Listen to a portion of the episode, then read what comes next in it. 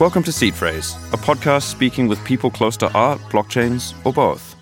I'm Simon Denny, an artist who unpacks stories about technologies. For each episode, I ask a guest to choose 12 words, their personal seed phrase, which gets minted as an NFT.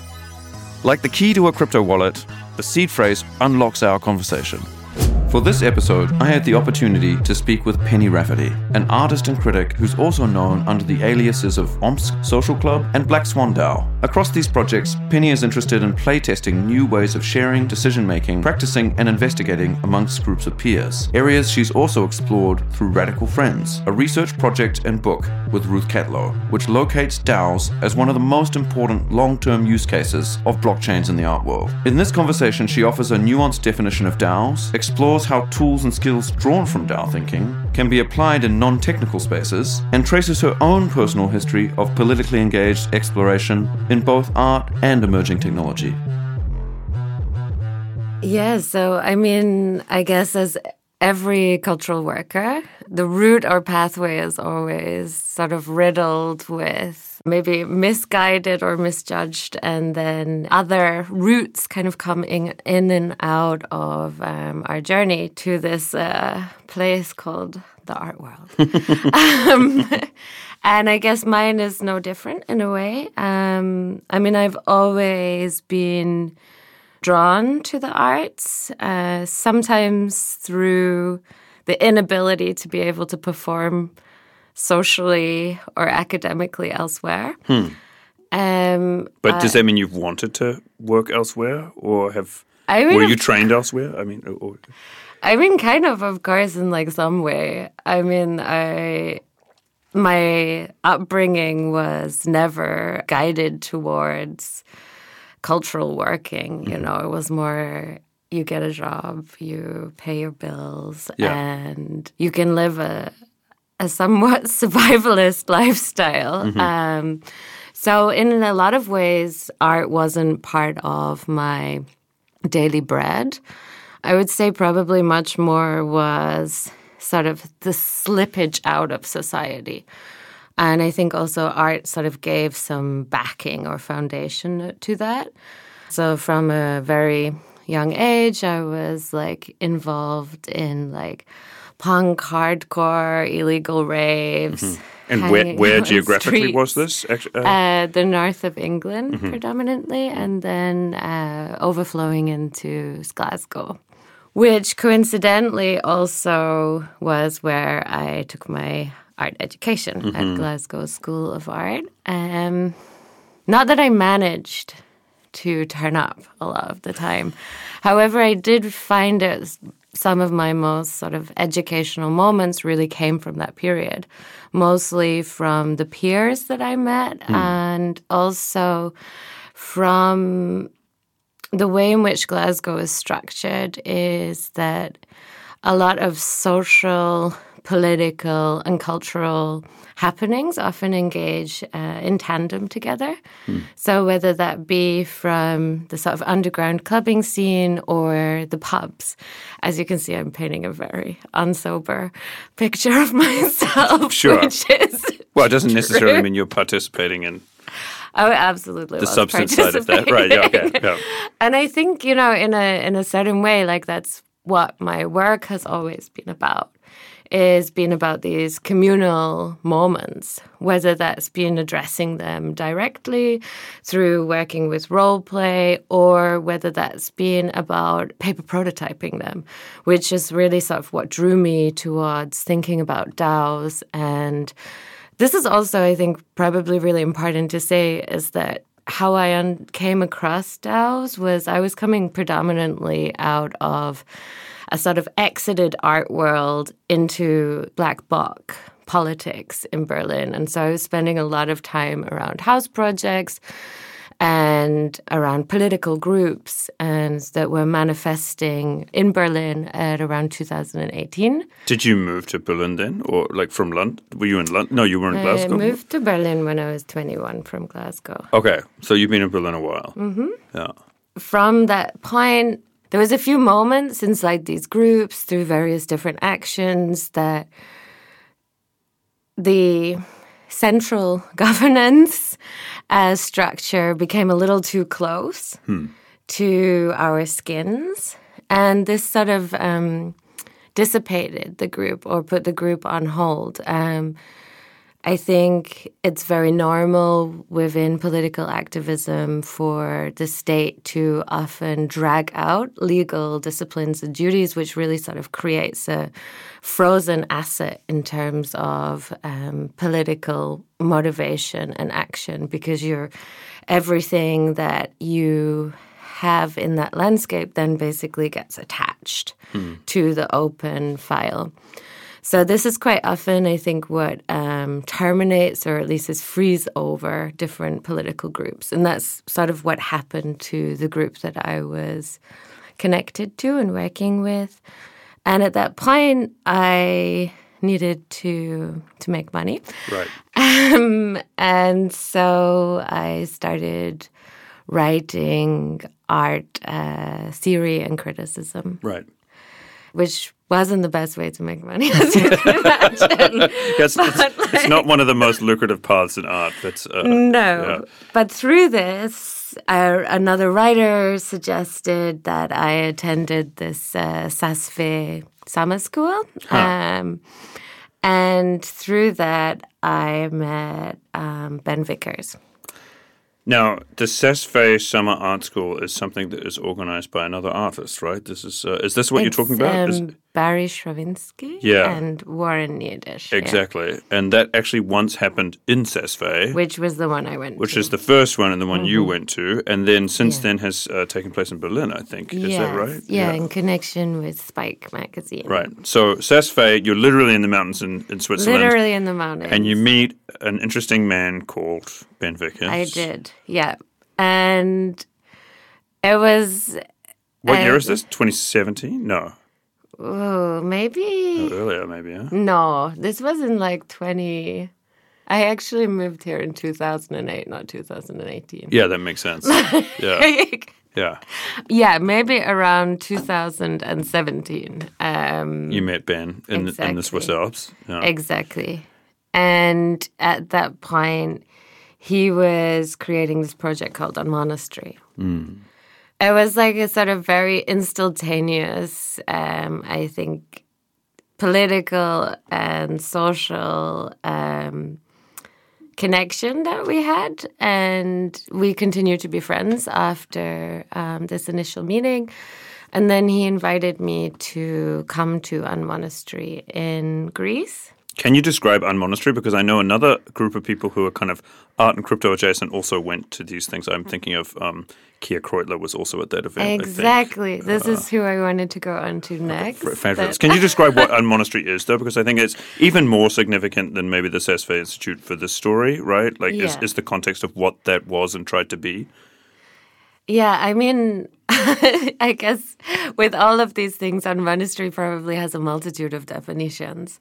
But for the sort of front facing um, definition, I would say that Unmonastery was a group of cultural thinkers, workers, activists, technologists, and hackers who placed themselves in monastic living conditions that they had created themselves, but through heavy investigation of other communities, whether that be religious or political or social. And they would formulate around different areas, of physical, geographical locations, and create and develop new tools for uh, infrastructures and societies that reside in these um, geographical locations. So the Unmonastery that I went to was on top of Mount Olympus. So, alongside the gods was also a group of villages. And part of the investigation there was about creating a mesh network between these villages and how they would use and formulate um, information through this mesh network. How, and I think one of the very, very interesting parts for me was understanding the sort of relevance of these technologies through alternative um, groups of people who wouldn't necessarily be. Um, let's say, the nascent users of uh, these technologies. And I thought that was incredibly brave because, in a way, it sort of hacked the technology very, very quickly and very early on because. Um, I think a lot of these technologies they typically grow through charismatic leaders hoping and producing a certain sort of set of faith and belief around them. And what happens if you give them to people who don't believe in them? Um, and also alongside that uh, the monastic living routine really drew me in. Um, i think yeah, speaking about my early days of social gatherings, I, I was very often into these kind of extreme ways of living and communicating together. Hmm. And also the group of people that I met there, many of them have become lifelong allies in terms of the knowledge and practice, and I think also emotional guidance in navigating this space of art and technology. Yeah. Sounds like a transformational moment. Yeah. Yeah, sort of. And I, I didn't really know it at the time. It was like a very, very long, slow sort of process. Yeah. Um, but I definitely think like, you know, people like here were, you know, they they resonated um, very strongly and made me very inquisitive. And I think that's also sort of led on to me then taking these new and emergent theories back to the communities that I was um, part of previously. And that's in organizing and in art at the same Yeah. time, let's say. Yeah. It's so interesting that that resonates because one of the people I had on the first couple of moments of Seed Phrase was Jaya Klara Brekke, and she described her interest in blockchain and politics coming out of her experience organizing too, and her frustrations with some of the limitations of the governance structures of those informal communities. And I'm, I'm- I'm hearing that that's Yeah, totally. possibly something you resonate with. Yeah. I know you also organized a conversation where she voiced some of those ideas as well recently, and maybe this is like jumping around a little bit, but I thought maybe it's time to. Um, yeah, get into some of the more concrete projects that then came out of this community conversation that you then had that maybe started at some of these moments. Because I guess one of the things that I think is really special about what you do is that you focus on creating groups and aliases. You're not Penny Rafferty very often, actually, uh, in the world. You're more often, I know your work as Omsk and as Black Swan and other types of explicitly radical friends, other types of collective production first. Do you want to go through the various monikers that um, that have come out of this conversation that you started, and maybe talk about, I don't know, one at a time, uh, these types of things? Uh, you Yeah. I mean, each one of them is like a different test bed, I think. yeah, Um, and I think also each one of them comes out of a certain set of peers that have resonated around me at that particular moment. And so it's almost as if like those social groups almost create sort of the the building blocks and inspiration for these alias groups.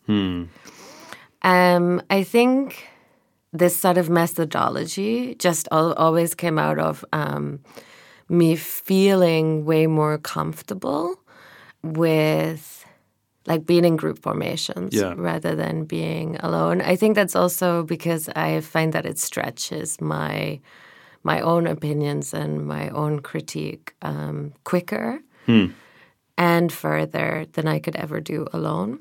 Um, and so, yeah, I guess like from Unmonastery, which I guess was like the fuel of understanding how political organizing could overlap into the art world. yeah, And of course, at that moment, the political groups that I was part of were at a standstill.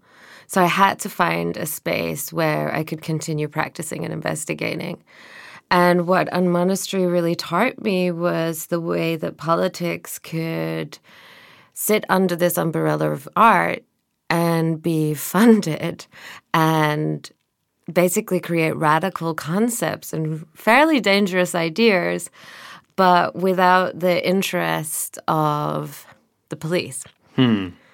And as soon as that sort of hit me, because also, of course, like even in the moments when I was part of um, these illegal raves or these underground factory clubs, you know, they were also highlighted by the police. Like throughout my entire life, I feel like I've been part of these communities that have always um, been in dispute with the sort of, I guess, governance or authoritarian structures of the state. Hmm. And so for the first time, I recognized that you could do it differently. Right, which is a context you were already familiar with from your art school, right? But you didn't see it earlier, or you think you didn't even encounter that possibility earlier in the art that you were exposed to? No, I think I feel like when I was at art school, for me, the understanding was that you mimicried the bourgeoisie. Hmm. And almost like you needed to get rid of yourself if you were anything otherwise. Mm. Um, maybe that was also my very young, highly conflicted insecurity. Sure. like, um, but I would like to think that it wasn't. Yeah. I, Sure. No, I mean, I teach at an art school. I'm part of that apparatus. And uh, I also, I mean, I chose a different way through, I guess, whereas I, I fully embraced that character of, uh, the, you know, uh, the person who seeks the dominant systems of the art world and to participate in them. That's where I saw the promise early for my own activities. yeah, I needed a little longer convincing. Yeah, but maybe you also found a more productive way in where you also knew what by the time you started using that tool, let's say, what it was for or something like that. Right. Maybe. Yeah. Yeah, so from from that, um, I mean, I'd also being connected to LARP and role playing um, through Unmonastery, through Ben, and then also understanding the political potential of that, um, how to problem solve or um, create hyperstitions of arguments around it.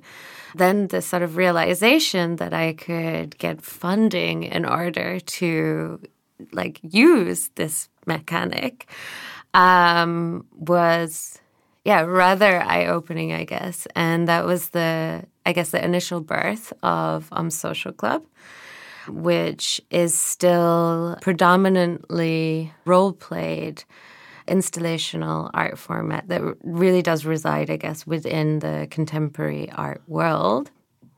And alongside that, I was also, well, writing, trying to make money.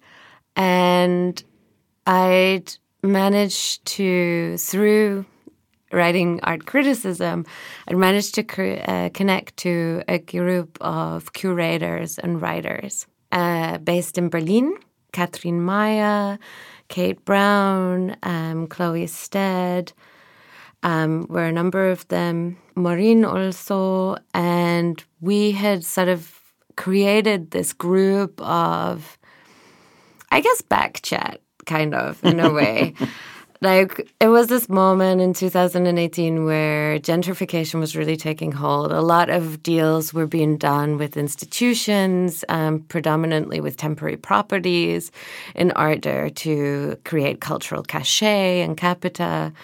And also, it was sort of these moments where you're seeing like the rupture of statistical evidence against the inequality of gender, race, pay gaps, and so forth. And so we sort of, I mean, I remember how it started with Catherine was like screaming at the top of our voices in the pogo bar about uh, the inequality of museums to artists and this sort of grooming tendencies that occurred.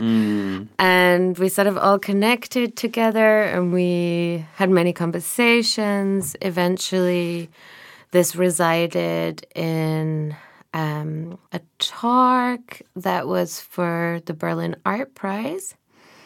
Mm, this was, I think, at the end of 2018.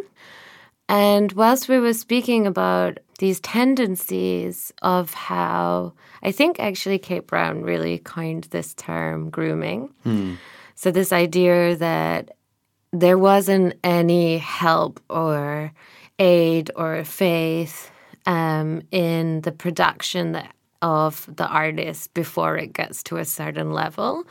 So where an artist cuts their teeth, like typically with like unpaid internships, um, project spaces, peer aid, that none of this really gets recognized, and then eventually they get to a certain level, and the galleries and museums will just sort of cream off the top. Mm-hmm. And I guess the crux of our argument was how do we reverse this? How do we how do we become recognized for the work that is poured into this um, these careers, and how do we demand that this initial phase of a um, cultural worker or artist is actually recognized and compensated? And whilst I was having these conversations with these women. Um, this was also when I guess like the sort of early um, excitement around DAOs was occurring. Yeah. And like sort of laying parallel, I, there was sort of, I don't know, a moment where I thought, I mean, actually, I think the key point where I thought that maybe this was possible to utilize the local Berlin case um, and to create a DAO for it or a DAO format was through reading uh, Ruth Catlow's book, um, Artists Rethinking the Blockchain. Right. Yeah. I didn't actually know Ruth at that time either. Interesting. Yeah. And I sort of recognized how artists at that moment were actually manipulating or mutating these technologies mm. to serve their own purposes rather than sort of um, staying true to the code. Yeah. It, maybe we can take a, a little bit of a, a scoop into that book because I think that's something that I found at the time so I'm in that book, or kind of in that book. Like, I, there's an interview between uh, me and uh, one of the one of the co-editors of the book, um, in there. But there's also Terra Zero in, in that yeah. book. There's also Rhea Myers in that book. A, a, number of other people that I was sort of casually in dialogue around that time, and we were all kind of like looking for a way to a way to find blockchain useful for art because we all saw exactly the, the, the kind of proposition you were talking about. But I also didn't really know Ruth either, and that book kind of came out of nowhere for me. This guy, I think Cole emailed me somehow and was like, "Hey, I want an interview with you about what you're doing," and I had no idea that other people were interested in this really that much. Yeah. I had a little bit of an idea that Ben was fishing around uh, in that direction, but that was 17, I think, that that came out because that was, uh, or at least it was when it was it put was together. just before DAOs. Yeah, right, exactly. Yeah. Because also by the time I was doing proof of work, like this little um, group show that I curated in 2018, like that was I knew all those people kind yeah. of. I think that world had become more visible to me. Um, but yeah, so it's just interesting to to note how how out of left field that came. Um, so totally. F- and that was like from Furtherfield, maybe another organization that you yeah. want to underline how it inspired you. Yeah, I mean, I think that Furtherfield simultaneously, which also is super interesting because actually within the artistic practice of Um Social Club, Furtherfield hosted the workshop units of the first um, exhibition and live work, a 72 hour sleep deprivation work called Dead Air at Furtherfield. Huh. And then the um, piece Which itself was a Gossamer Fog. So that was also another very interesting overlay at that point was their interest in also using LARP and role play mm. um, to stimu- simulate uh, different worlds. I mean, I think what's also I love this kind of unpacking because it shows this this web. I know. like, yeah. And how many sediments and layers. Mm and it's definitely not sort of vertical or even horizontal. It's yeah. sort of um, rhizomatic, if yeah, you will. yes, exactly. I guess that's why they use that word. but yeah, it wasn't until many years later um, that I actually met Ruth in person, and that was um, through Ben. Um, and that was at a moment where I had written the paper prototype of Yeah. Black Swan DAO. Right. And initially, that writing was, I guess, I mean, it was sort of calling calling my bluff a little bit. I think because Tirdad at that moment was working at Kunstwerke. Right. A, a curator of contemporary art who is interested in art and technology things. Yeah. Uh, yeah. And he was doing this program called Reality. And I think uh, the few times that I met him, I really, I think, had come across extremely opinionated. And he sort of called my bluff and said, "Okay, I have this this amount of funding. Will you show me how this could be done?" That's so interesting. And maybe this is something I want to link to another part of the conversation, which I think we should get into, is um, I would like a definition of DAOs from you. Um, if, f but before that, I'll give you a little anecdote as well, because Tere was also talking to me at that time. And I was in a phase of being extremely bearish around all of these things. I was not convinced that there was a future in using this um, methodology. And he came to me with the same proposition to say, like, hey, we have this money. Uh, Kunstwerke is suddenly very interested in, in blockchains. I was like, okay, about time. Like, cool, cool, cool, bro. Uh, and then, like, uh, and, and, and how that they can be you know productively used to proposition different ways of working et cetera et cetera. And i was like yeah i just see it as a um, as a new infrastructure for speculation and that's it. I don't see any promise in this other um, side of it. Um, no thank you at the time which was interesting. So i'm glad i did that so that you could do a better job it was Well, but yeah, maybe maybe to say like um, uh, Black Swan is a kind of a DAO, right? And maybe you can say what you think DAOs are, what is productive from that definition of where you see the kind of out there in the world definition of DAO for your own invocation of DAOness in, in Black Swan. I mean, a DAO is a piece of software. Um, I think that the original sort of um, intention or manifestation of DAOs was a resource collection scheme that allowed users to pool resources and then through the execution of code, those resources would be um, paid out or pooled. Um, I think that in itself wasn't really the most interesting thing for me. Right. in terms of what DAOs could do. Um, I think I was fascinated by DAOs because I understood them to be um, micro governance states that not only held opinions and dreams and aspirations, but also had this pooling of funding to be able to physically approach some of those aspirations. And what I was also really interested in is quite often in social organizing, there's a stream of conversational decision making that often is affected like through charisma and alienation of the group itself.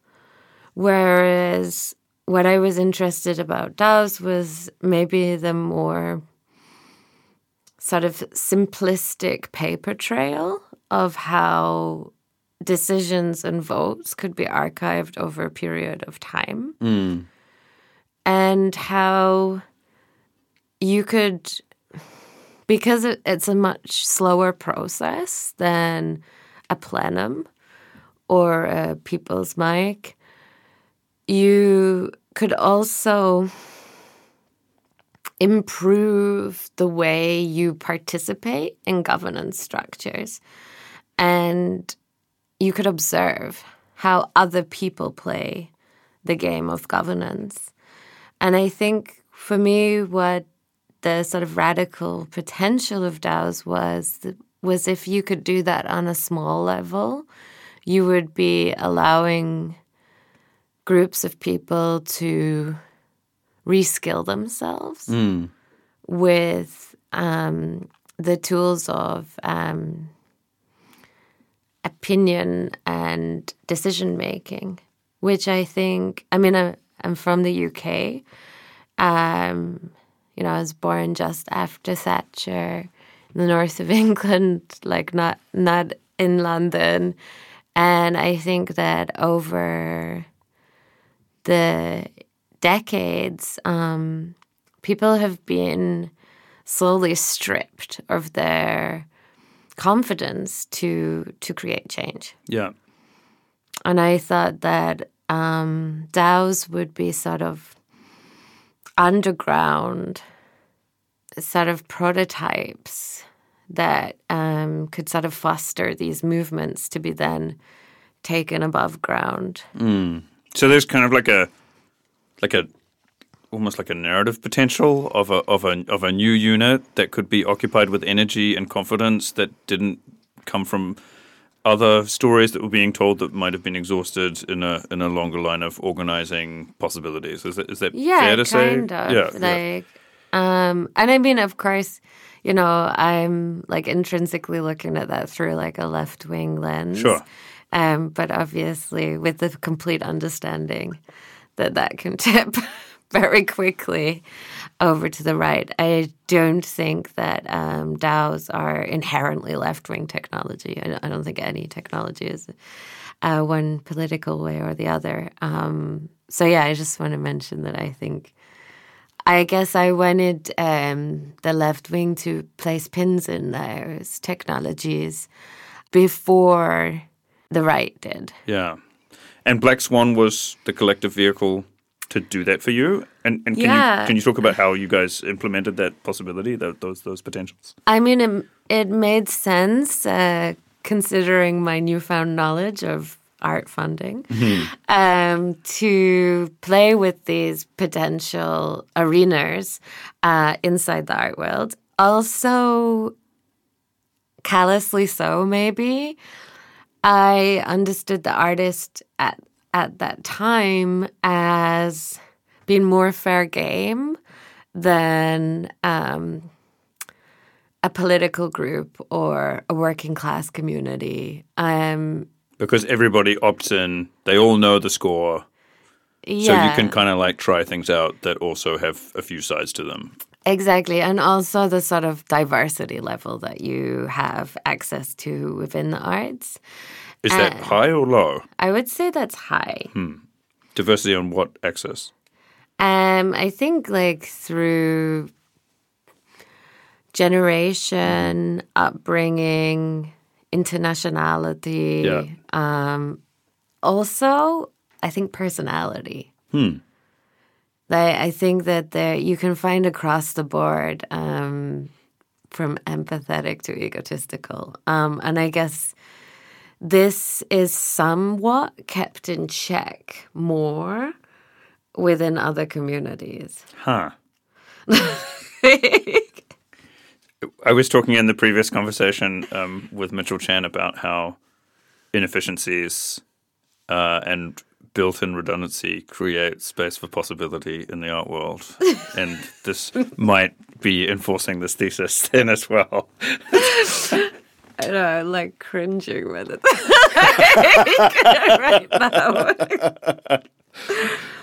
yeah, so so from this um, curt overview, Yeah. Then we had this paper prototype of Black Swan, um, a speculative white paper.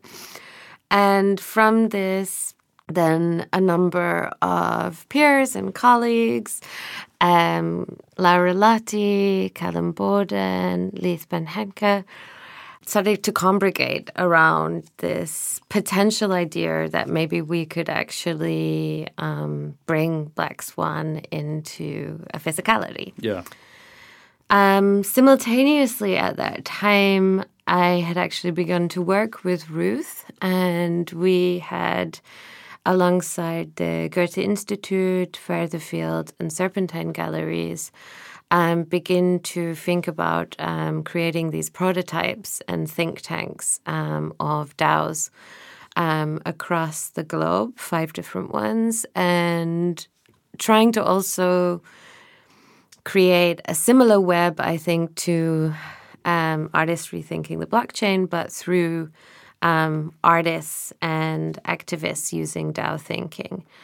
And this ran for around two years. Hmm.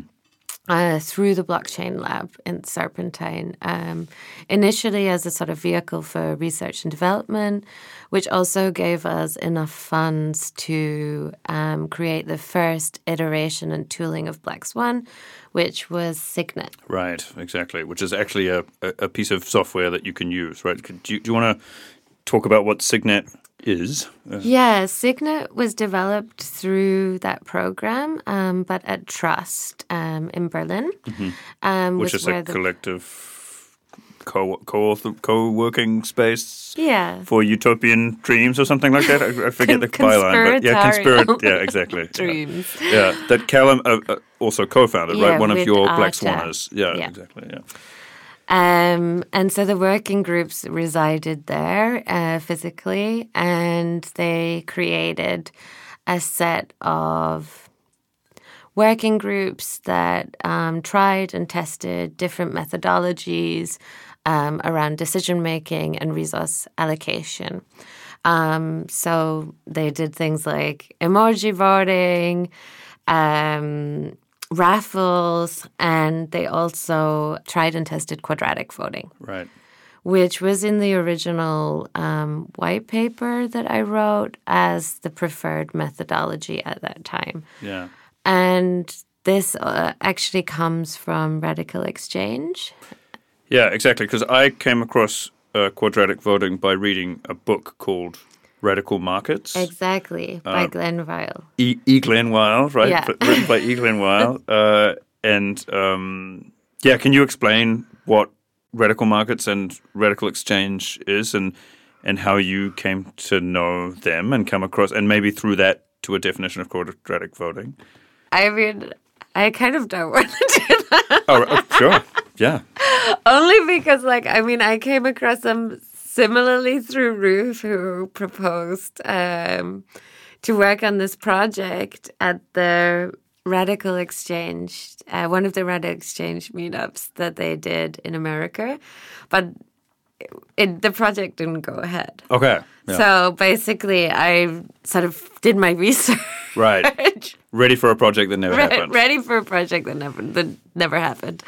But I mean, I think what really stuck to me anyway about that book was how they demarcated quadratic voting as a system that took into account um, different socio emotional and also ecological factors around voting and how incomprehensible a system of one vote, one person really actually is when we take take into consideration the complexity of the human agent. Right.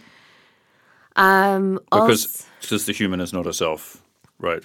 Exactly. Or, something like that, right? There's many things that make up the placeholder that is the self or whatever. yeah, and, and also I think like the framing of absolutism Yeah. of decision is um, actually inherently problematic.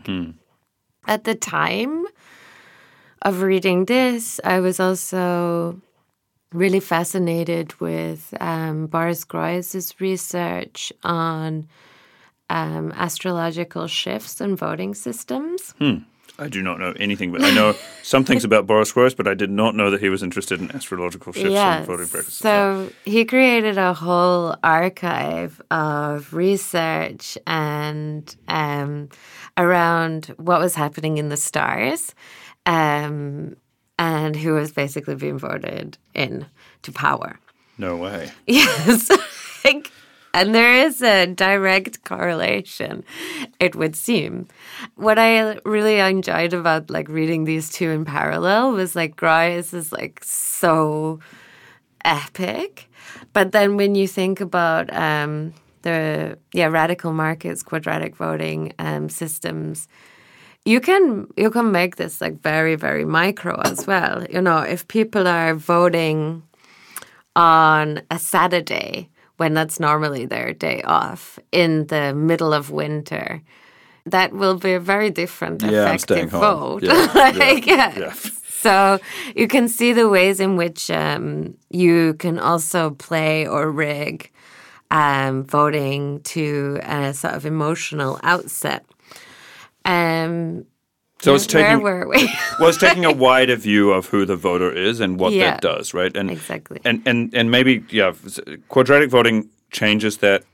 How? What what does quadratic voting offer that one one person one vote doesn't? Quadratic uh, voting offers a number of voice credits. Right. So let's say 100 voice credits. And you then place your voice credits on the different proposals that you um, wish to support. Those voice credits are divided by the square root, which means that actually, if you put a very high number, a high percentage of your voice credits on a single application, the division of that by the square root is a less powerful number than if you have a smaller demarcation of voice credits. So, actually, if you spread out your voice credits across the um, applications or proposals, then you will have a stronger voice. Right. So it actually encourages people to say both and rather than this only. Exactly. Right. It's, Yeah. It's it's for more pluralistic signals. And so the the hope being that the conclusion of the voting process would be um, a more majority share of um, interest. And what I thought was also interesting in terms of this quadratic voting and looking at the test bed of the art world is that quite often I would hear people speaking about the controversial nature of a CV and how like simple naming systems would uh, disregard content. So if you saw X institution or X artist, that you would be more interested because you un- you understand that name has been awarded a certain amount of significance that you will be instantly drawn to Right. understanding that that cr- that end product will be X because it is known for X. Right. So what you're saying is like the uh, like the symbolic value of the kind of brand nodes, be it names or institutions in the art world, obscure the content around them. Yeah. Especially when people are looking at uh, important things like CVs, which kind of tell you what people have done. Exactly. So when I see the name Serpentine, I like don't bother reading uh, the next entry. No, Uh, it's like, oh, it- gold that's star. Just, yeah, right. which you know i'm also not trying to um de-rank anyone in the process of this but it was also very much reflecting on how do you help support emerging artists. And so in that case you don't really want to have this symbolic um, attachment to certain names um, or gestures. And so how do you aim for everybody to read the proposal and read the content instead of utilizing this sort of skimming action, um, which was also a byproduct of quadratic voting in terms of like, because you have to uh, disseminate your votes in a certain way. It's not that you can like find the top three with the symbolic value Yeah. okay, um, assign that amount of votes to them, but that you would have to read through the content in order to um, create that decision. Right. So in that kind of blockchain way, it's sort of it's an incentive structure rescheduling in a way, which is what a lot of uh, my understanding of like blockchain systems try to do. One of the things that we were talking about when I talked about with Jaya was about her project that she's working on at the moment, Nym, which is all about a privacy thing. But one of the things that it adds uh, on top of previous uh, iterations of privacy attempts on the web is a financial incentive to making sure the infrastructure still exists and works properly. And you're taking this uh, with the with the DAO proposition and quadratic voting as a Yeah. way to uh, uh, again give people more incentive to pay attention to the the quote unquote real content rather than the symbolic value which art systems are so kind of um, attuned to and used to Yeah. using right as as their primary content. Yeah, totally. And I mean, maybe it's also important to say at this point that the way that Black Swan works is also slightly different to other DAOs in the way that a typical DAO, the, the users and the stakers is the same thing. Mm-hmm. Whereas Black Swan creates silent stakeholders that fill the resource pool. And then the users are the one that have the votes. Right. So, and the silent stakeholders, in, in this case, often being institutions or places where capital comes from in Yeah. the art world. So, uh, if I'm uh, a Serpentine or a House of the World Cultures and I want to participate in Black Swan, I can become a liquidity supplier uh, Exactly. to to the Very pool. easily. Yeah. um, but it doesn't give me any votes necessarily. No. Just the fact that I've given my liquidity to this project. No, you have no vote. Yeah, very interesting, and and and that is somehow solidified uh, in in the signet, like the quadratic voting possibility as a tool set for artists is is somehow um, reified in this signet piece of software exactly. that you guys did. Yeah. So you would have, and within Signet, you would have a list of resources that Mm-hmm. are given over by the silent stakeholder, and then maybe looping back around to uh, previous research, Signet's also used on the moon cycle. So uh, on the new moon, you put in your proposal to the group, um, which through occultist means is uh, where you set your intention and the new moon, the dark moon, and as the light comes through to the full moon, that's actually when the voting is finished and your project comes into light. So So beautiful. so this also maybe works on an alternative um, time keeping scale as well that is um, set to yeah the lunar cycle as opposed to our traditional Gregorian calendar. yeah. So that's that's sort of yeah, Signet wrapped up, um, which very excitingly has gone through uh, many different test runs and beta runs now, and is very very soon about to be open source to other DAOs. Oh, that's so exciting! So I can also potentially access that Yeah. with uh, one of my dot .com seance DAOs if I want. Exactly, right. yeah. That's not the only thing that you guys did as a group, as far as I understand it. One of the other things that I came across of Black Swan was something else that you've mentioned that is part of, I think, maybe your artistic toolkit in a broader way beyond this project. But you have organized LARPs as um, iterations, and these are kind of maybe some of the closest things that end up as like art events, right? They Yeah. exist in art institutions. They sort of feel like a happening or a performance. Can you go into some of the the LARPs that have been organized under the Black Swan moniker? Yeah, I mean, there's there's been a few now.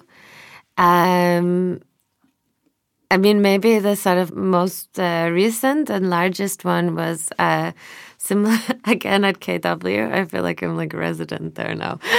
Like, You're not the only one. Yeah. yeah, Leon like joked the other day I'd gone through three generations of curators. There you go.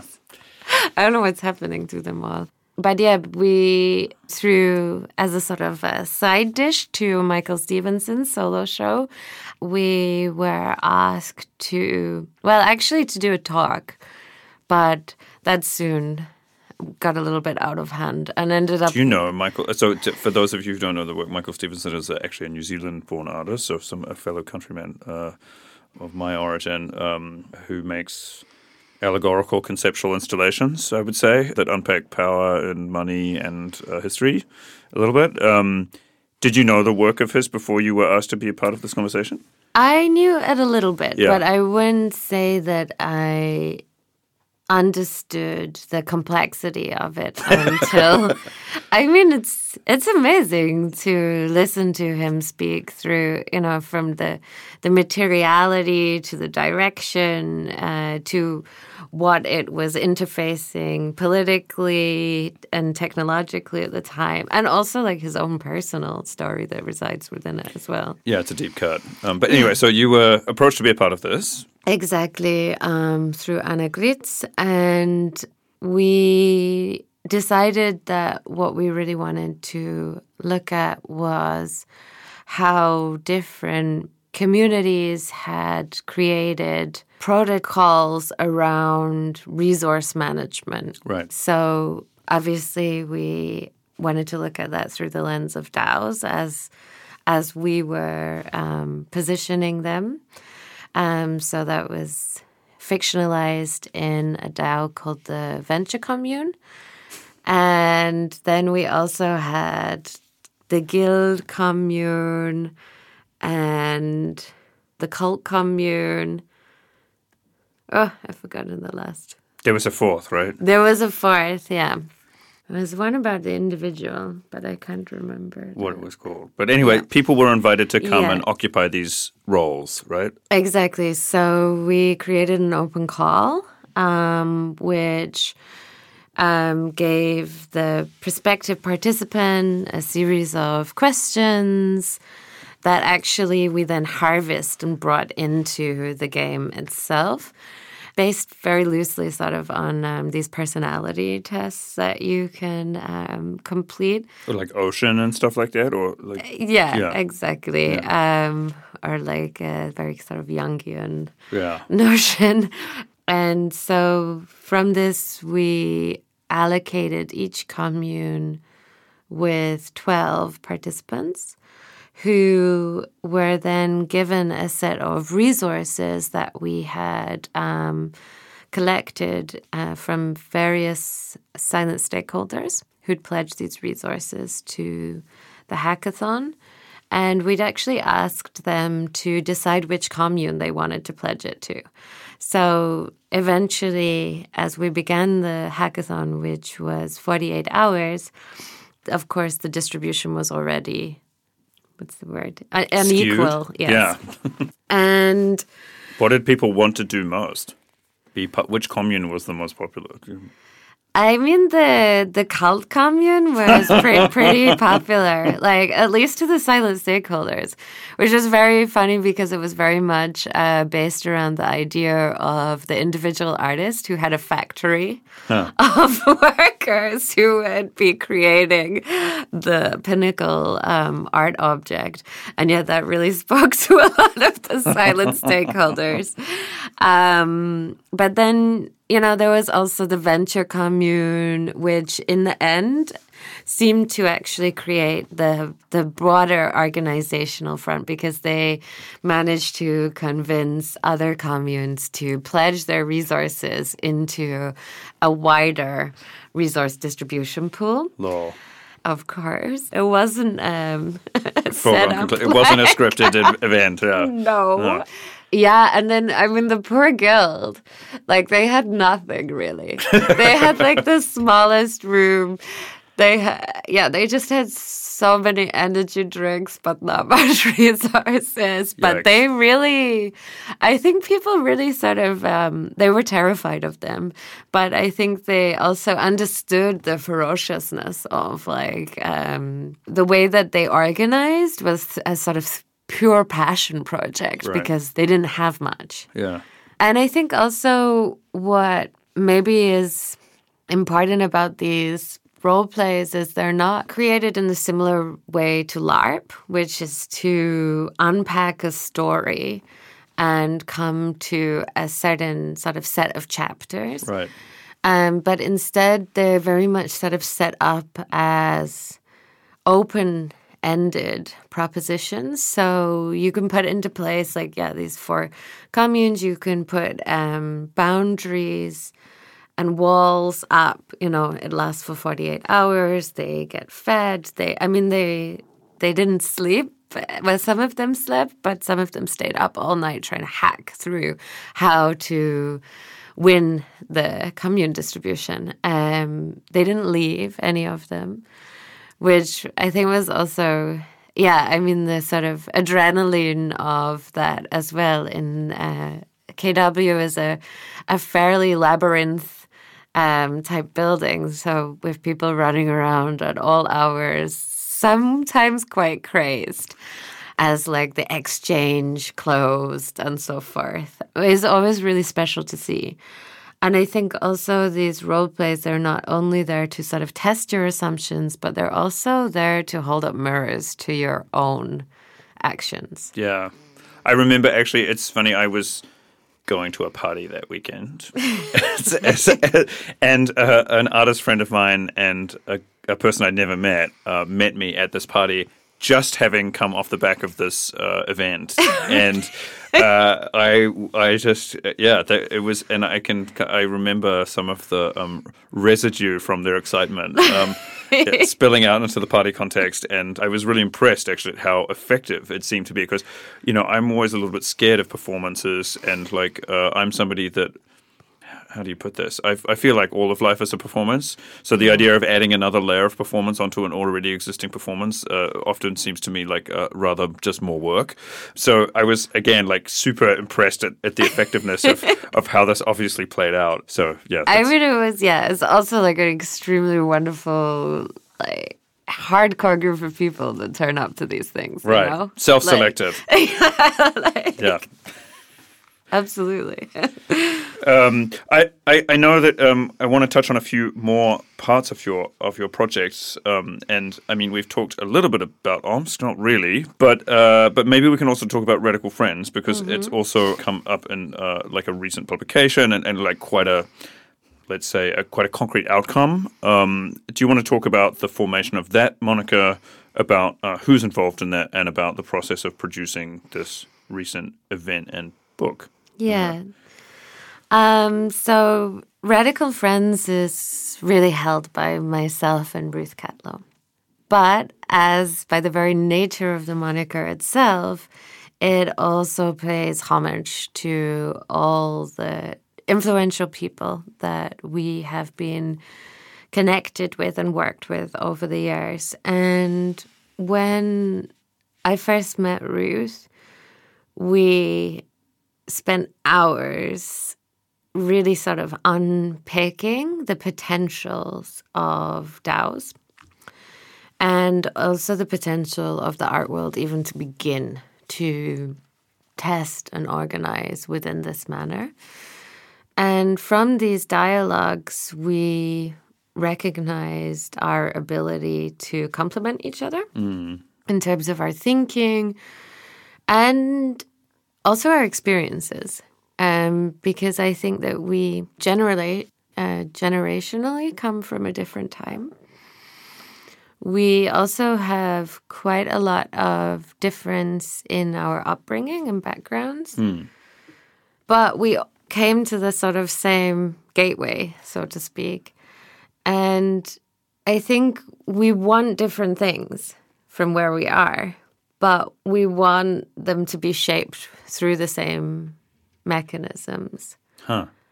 And I think that's also something that has kept us working together is and has also led to the production of the summit that we did at um, Haus der Wald. Uh, Haus der Kunst. Haus der Kunst. Right. In Munich, yeah. You shouldn't mess that up. Yeah. yeah. As long as you don't say Haus der Deutschen Kunst, you're fine. yeah, Haus der Kunst. I mean, why the hell is houses? Very confusing. Yeah. Uh, we, yeah, we did it at Haus der Kunst, um, but then also the book that we brought out with Torque Editions. And I think through this sort of kaleidoscope of our own conversations, we understood that quite often within tech, you sort of have to choose a legion hmm. and you you shell that and you are completely on board with that and there is like no possible veil hmm. and i think that what we tried to do with radical friends was show the movement of these emergent technologies, um, art and advanced technology, but also to show the withdrawal, the fatigue, the criticism, the way in which voices feed into other voices. I mean, I just think at the moment of all the people that were, you know, so key uh, to you know, I, w- I would be like ringing up like Max Hampshire, who you spoke about Jaya mm-hmm. earlier, is working at Nym, or Paul Seidler from terra0, like just before speaking to just make sure I understood like how the code worked, whether or not right. I was going to be like booed off like would people take me seriously like um you know the, all those parts of that infrastructure i hope um sit within this book um to maybe dethrone the idea of like key thinkers as individual entities mm. but instead show the the the thing that kept me in this space which was the complementing and critiquing and hacking each other's work. Yeah. All along the way. Yeah. And so Radical Friends is a collection of essays, toolkits, methodologies, um, theoretical insignia, and also prototypes and investigations of uh, real world DAOs. Yeah. Um, it's an amazing compendium as well. It's a it's a really incredible book. It's just funny that you bring up this collective production thing because obviously that's a very canonical part of what you're doing. And um, I was having an argument just earlier today. Well, not really an argument actually. I was affirming actually, uh, but but I'm very triggered by this recent conversation around AI authorship and oh, yeah. training sets mm-hmm. and I mean, this is going to be not topical when this comes out in two months, but there is an ongoing legal debate where certain artists, and I think Getty has sued various different AI image production sets. I think Stable Diffusion, Midjourney, and another one. Yeah. And I listened to like a Times podcast where one of these artists was speaking about it, and the first assertion was, I need protection from my individual creation that has gone into the training of making these AIs and now um, it's out there in the world and they're using my style and this needs to be protected you know and i just think that that's like um, yeah i don't know maybe it'd be interesting to talk about that because i think this will come up again and again in this kind of ai prompt situation and this notion that people invent something and own it on their own uh, is I think the first problem with that. You know, absolutely. It's not the training set issue. It's actually the notion of like who owns the output that we produce in general. Because I, I mean, I, I, talk about this a lot in conversation with other artists who I think understand what the hell goes on, and I, I don't even think it's like an ideological thing. I think it's actually an understanding of a mechanics thing. Like meaning is produced by people together. Yeah. And it's also uh, significance is underlined and accelerated, and signals are boosted by groups of people. And nobody ever invented anything. It's just like this energy flowing through these collectives and coalescing in certain times and certain relics, right? That's how I understand how art works, you know. And there's like a brand. Not just art. No, not like, just art, but like everything, right? yeah. Like, and you know, I understand that like the the brand singular entity problem with art, where all of these kind of contributions are attributed to these individuals, is one side effect of this problematic. That's also reflected commercially, right? Where um, yeah. a lot of capital will flow to these um, strong brand signals, be it institutions or individuals, and other types of capital too, symbolic capital as well as financial capital. But I just think this AI debate underlines that problem because they're setting up like a false dichotomy. Yeah. Um, so I don't know. I mean, I've said a lot, but I feel like you would know even more about that as an idea because it's like rooted into the DNA of your practice. I mean, I completely agree with you, but I think also what's important to resonate with is this idea of the individual genius is uh, very archaic. Right. You know, it's it completely rejects this notion of social evolution, mm-hmm. and maybe also um, in terms of like the market is set at a much more procedural idea of like survival of the fittest. Yeah.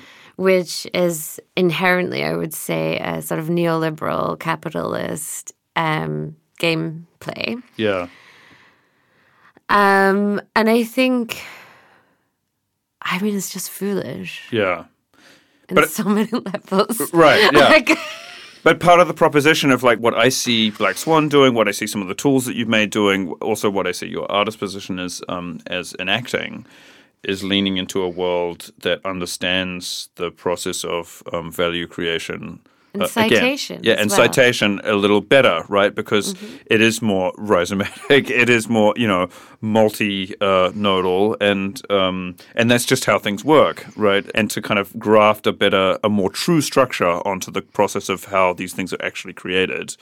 Yeah, I think. I mean, I think that the citation is really important, and probably like also like sits within the notion of feminist citation, uh, Sara Ahmed's principle, which I think also blends in really well with magic, because if you create a certain set of ingredients that you're inspired by and wish to take further, and you combine them together to create an artwork or a piece of text or a conversation or a dinner, what you were going to get out of it, you know what you've put into it. Hmm.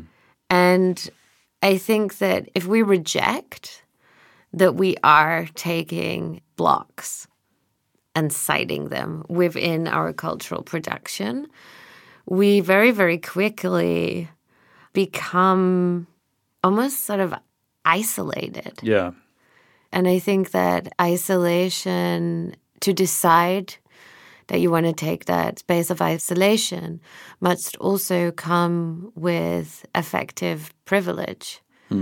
To understand that you can take that position through arrogance or belief, um, but that you also have enough that you don't need the community. right. So you kind of like the resources that you have available means that you're able to isolate yourself because the collective production that happens to create all sorts of types of value systems is that work is being compensated for so it's done by other people. You're sort of outsourcing your participation in a group and that's what the excess of capital can do Yeah. give you that option. Right? Yeah, I mean, then basically your life is like framed around extraction and consumption, right. Yeah which I think we already do. So, yeah and that's so enamored with the reproduction of it through the individual genius. Yeah.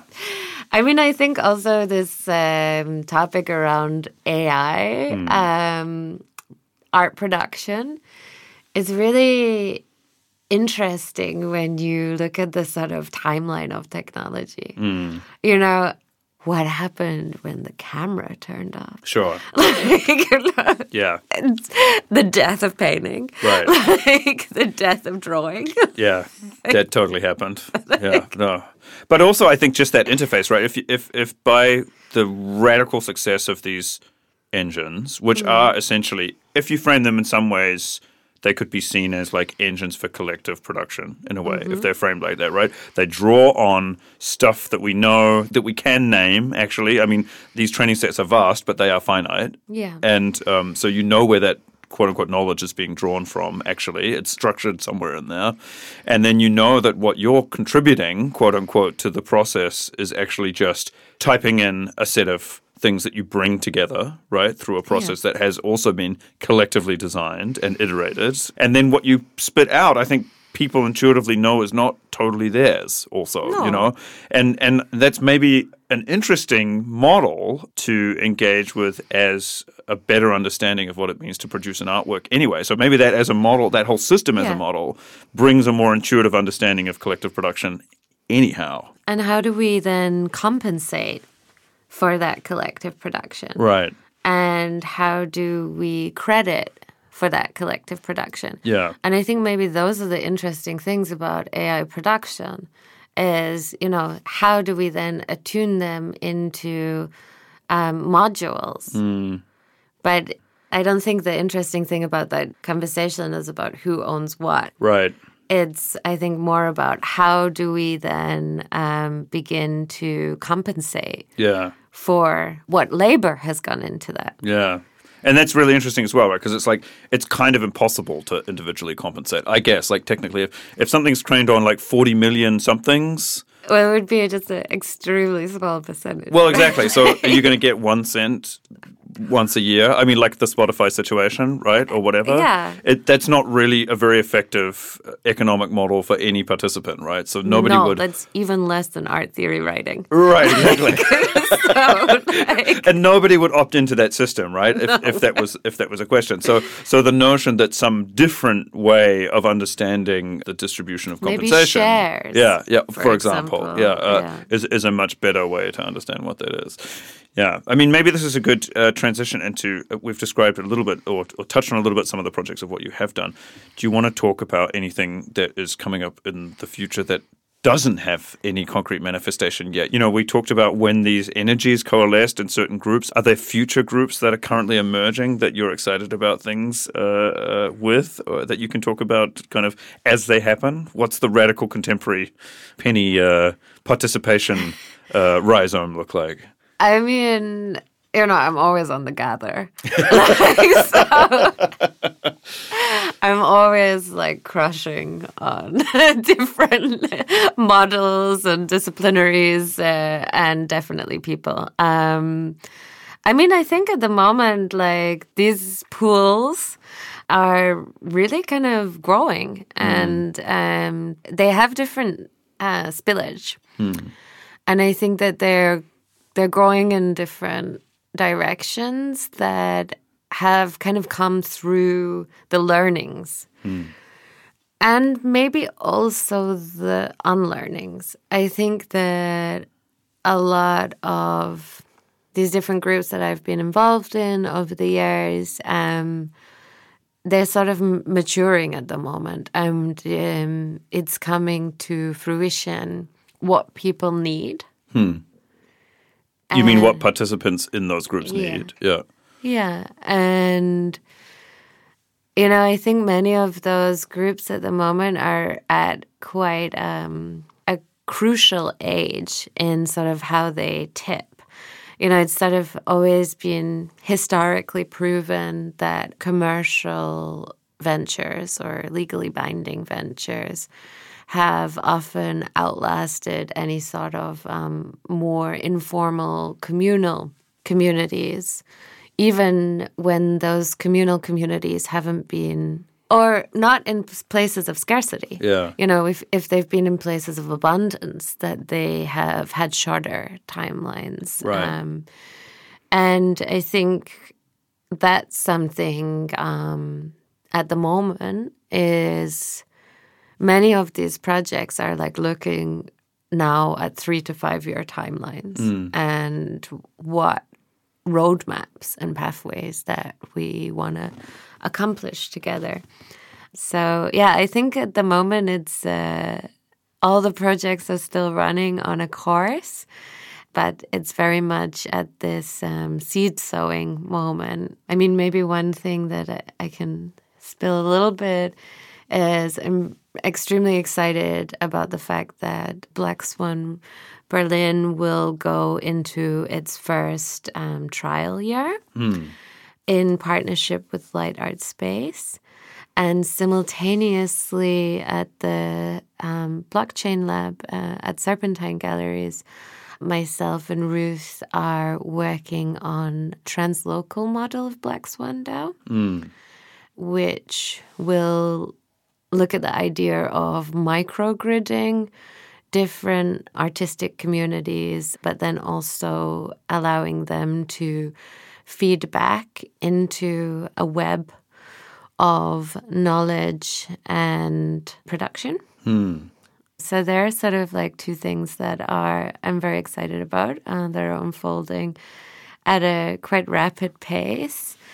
And with Um Social Club, this is still very much my day job, Right. I would say, rather than anything else. Um, and yeah, I think the enamor to continue to create uh, temporal potentials still gets me. Yeah. from from sowing those seeds, maybe uh, as a kind of last prompt, can I ask you to read your My seed phrase? Yeah, Yes. your seed phrase. Um, that would be uh, really amazing. So my seed phrase was worlding, citation, hacked, ritual, retrotopia, chaos, compulsion, microgrids, twisted, hosts, caution, mutable. That's a beautiful collection of words. Uh, there's maybe one word that jumps out to me that I know that I don't really know what it is. Uh, can you can you unpack what a retrotopia is? Uh, yeah, I mean retrotopia is actually um, coined, I believe, by Zygmunt Bauman. Hmm. And he wrote this book where he explores the idea that we have like lost touch with the drive to create utopias. Mm. Obviously not the the idea that we will eventually live in a utopia, but the idea that utopias inform our next passages of time societally. And those visions have become redundant. And the vast populace is instead of um, creating these visions of utopia, they're often um, looking at the past mm.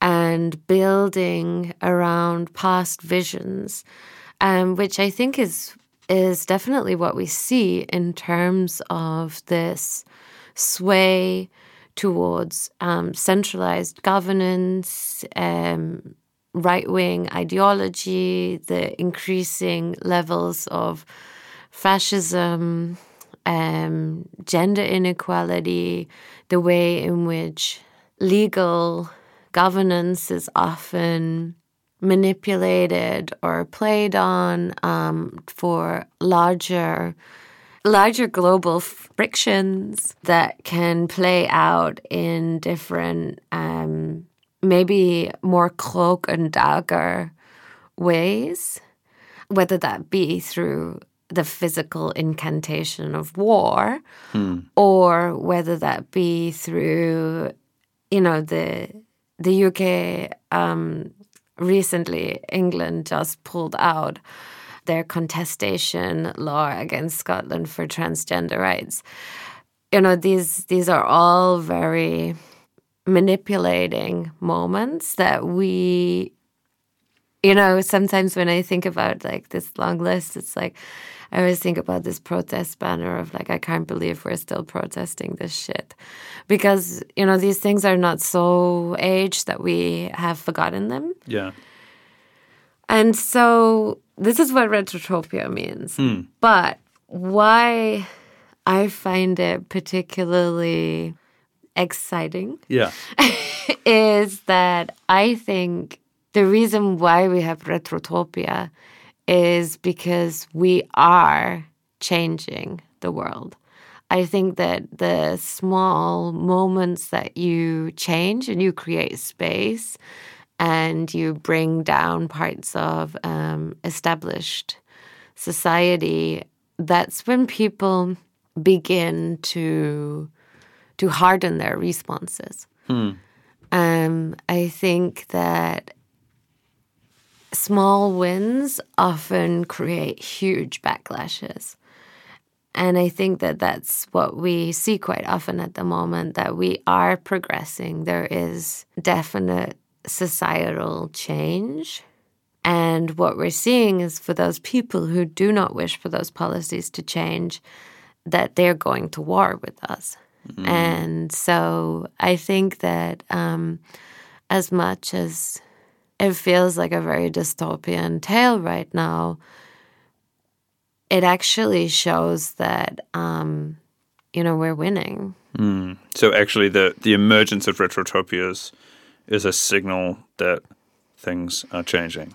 Yeah, otherwise we wouldn't need it. Mm. A beautiful idea, and um, maybe an appropriate place to say thank you so much for being with us on Seed Phrase Penny. It's uh, just you. been such a pleasure to speak to you. That's it for this episode of Seed Phrase. Thanks so much to Penny for opening up a window into the hopeful possibilities of collective production. Her multifaceted projects remind me that artistic experiments can be inspired and informed by new technological paradigms but they don't have to be limited to the political norms or even the technical limitations that those models are forged within. Seed is generously supported and produced by the New Institute in Hamburg. was recorded at Studio Yacht in Berlin and is edited by FX1 in Hamburg.